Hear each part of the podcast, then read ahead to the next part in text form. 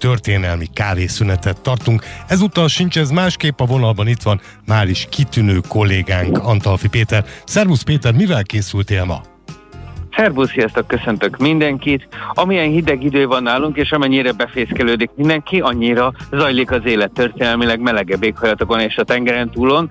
Csak hogyha valaki még délután nem muzsonnázott, szeretném említeni, hogy James Cook ezen a napon fedezi fel a Hawaii szigeteket, amiket természetesen először Sandwich szigeteknek fog elnevezni.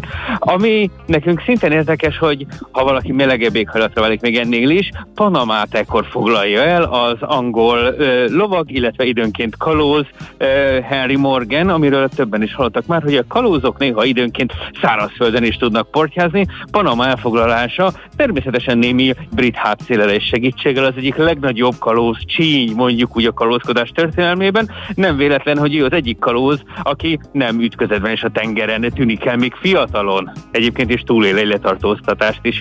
Ami nekünk különösen érdekes, hogy ne csak ilyen hadi meg felfedezős eseményeket e, emlegessünk, hanem olyat, ami mind a mai napig hat. 1535-ben ezen a napon alapítja meg Francisco Pizarro Lima városát, amiről a legutóbbi régészeti eredmények már egy kicsit más képet rajzolnak, mint ahogy ezt a spanyol krónikák szeretnék nekünk beállítani. No csak. Hát amit tudunk Limáról, hogy Hát nagyon közel van a tengerhez, pont még nem, de ez egy szép lapály, síkság, és kell egy valamilyen város, ami összekötő valamilyen módon az óvilággal, még hogyha ez a csendes óceán felé is nyílik, de ugye meg kell kerülni Dél-Amerikát. Attól még, hogy ott 167-168 spanyol végig gyalogol a hegyvidéken, és ott linkákat, ahol tud, ettől még gyarmatbirodalom nem fog létrejönni nyilván, tehát kell egy kapu, és kell egy kapcsolattartó hely, kell egy administratív főváros, ez lesz Lima, ami Ciudad de los Reyes és Királyok városa címen alakul. Hű, a Lima név, a Lima név az a Rimák folyóból jön, és sokan úgy gondolták, és a legutóbbi krónikákig így lehet ezt elolvasni, hogy ezt Pizarro nézte ki, milyen jó hely ez itt, üres hely, hát csinálunk ide egy igazi spanyol várost. Na most a legutóbbi régészeti adatok kapcsán ez nem így néz ki, valószínűleg nem egy szép üres helyet talált itt, hanem egy indián, illetve hogy ők hívják magukat, andoki őslakos település. Tehát valójában egy lakott területre épül rá, amelyből kevés maradt. A legutóbbi régészeti ásatások itt a 20.-21. század fordulóján kezdték el föltárni ezt, hogy Limának van bizony egy nagyon komoly eltemetett őslakos története, amit a spanyolok szépen eldózeroltak. Hm. Ami nekünk még érdekes, hogy Lima az egyik hely az új világban, ahol nem tiltották be az inkvizíciót.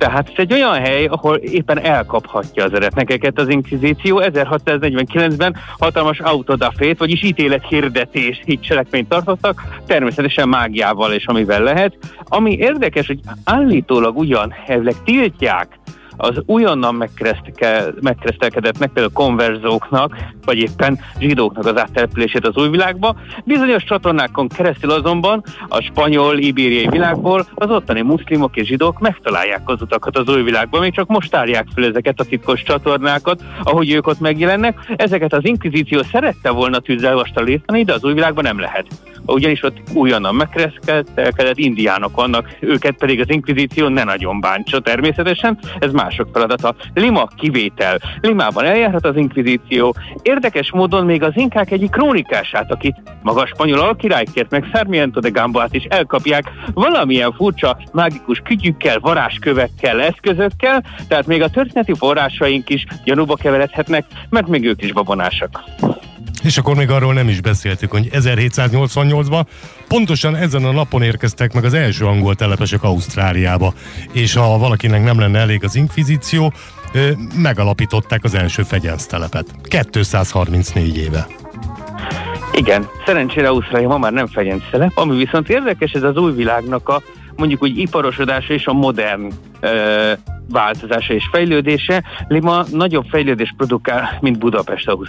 században. Ez azért érdekes nekem, mert 100 éve, 1900-as évek elején egy ilyen 150-170 ezeren lakják, ma ez több mint 9 milliós ő ez a város, ami rengeteg társadalmi problémát fed el, mondjuk úgy, mert a krioljók, vagyis a spanyolok még itt laknak, a meszticek már itt laknak, az indiánok, akiket idehoznak, mondjuk úgy házi szolgálnak, egy idő után kiköltöznek egy dombra, hogy ők külön közösséget alkotnak, tehát elkezdték visszavenni itt a 20.